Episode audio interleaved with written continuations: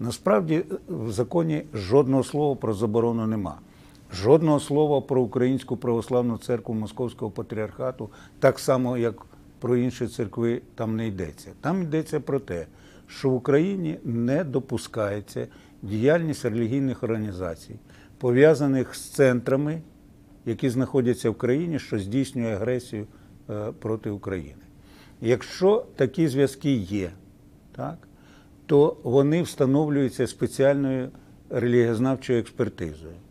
І якщо вони встановлюються, е, ці зв'язки, то е, Державна служба з етнополітики та свободи совісті має право зробити припис цій релігійній організації. Якщо вони усувають цей зв'язок, то вони продовжують діяти абсолютно вільно.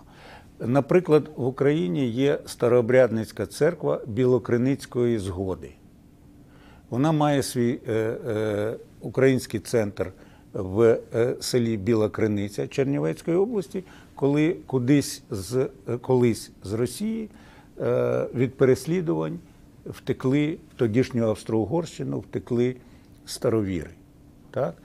Вона була підпорядкована центру в Москві, е, голова якого, тобто цього центру, митрополит Корнілій, він е, активно встав на захист так званої спеціальної військової операції, е, значить, е, всебічно підтримував агресію е, Росії проти України.